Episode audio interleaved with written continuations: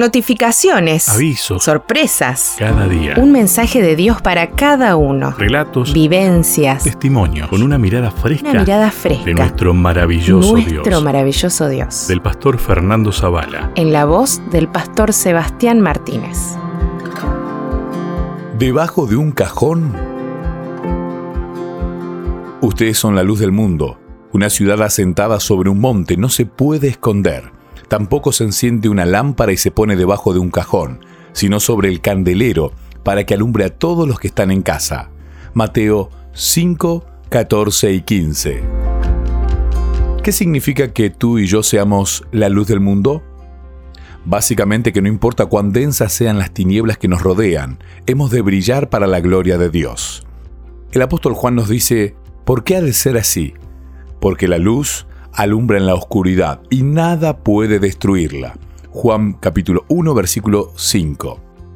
Esta realidad la ilustra muy bien una experiencia que hace años vivió Charles Colson al visitar la prisión estatal de Michigan, Estados Unidos.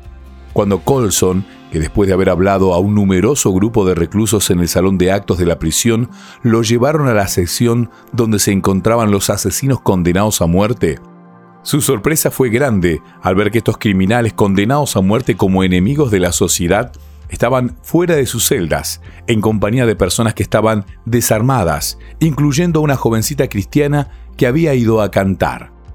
Cuando Colson y quienes lo acompañaban se disponían a salir, vieron que un miembro del grupo estaba en una de las celdas, orando con un preso. A su regreso, explicó por qué se había detenido en esa celda. Yo soy el juez Clement, el que sentenció a muerte a ese hombre. En aquel entonces, él era un enemigo de la sociedad y también mi enemigo, pero conoció al Salvador y nació de nuevo. Hoy es mi hermano y nos sentimos como si fuéramos de la misma familia. Y todo porque un grupo de cristianos vino a la cárcel y testificó de su fe en Cristo. Vivamos por encima de las tinieblas. En otras palabras, brillaron para la gloria de Dios. ¿Qué significa entonces ser la luz del mundo? Significa, tal como lo señala nuestro texto de hoy, sacar nuestra lámpara del cajón y ponerla sobre el candelero bien en alto, de modo que alumbre con la gloria de Jesucristo, no solo a los que están en casa, sino también al vecindario y al mundo entero.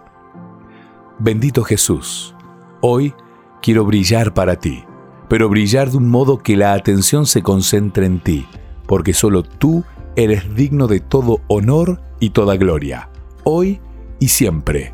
Amén.